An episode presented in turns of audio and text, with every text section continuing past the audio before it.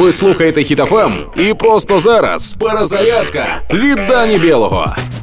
Наші воїни збили ракету Калібр з ПЗРК Март-Лет. Щоб було зрозуміліше, ракету збили з базуки. Суть цієї новини у тому, що це неймовірно складно. Ну, це як накинути ласон на ластівку. А зараз ви такі, можливо, що за бред? От і те, що зробив український військовий, звучить як бред, але то правда.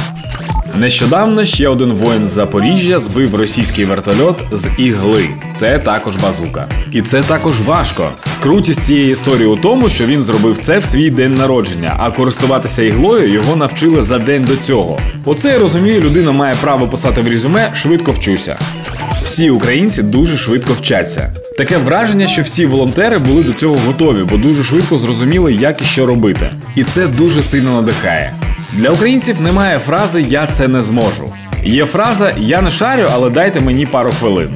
Тож продовжуємо працювати та боротися. Слава Україні! Проект Перезарядка на Хітофем від Дані Білого.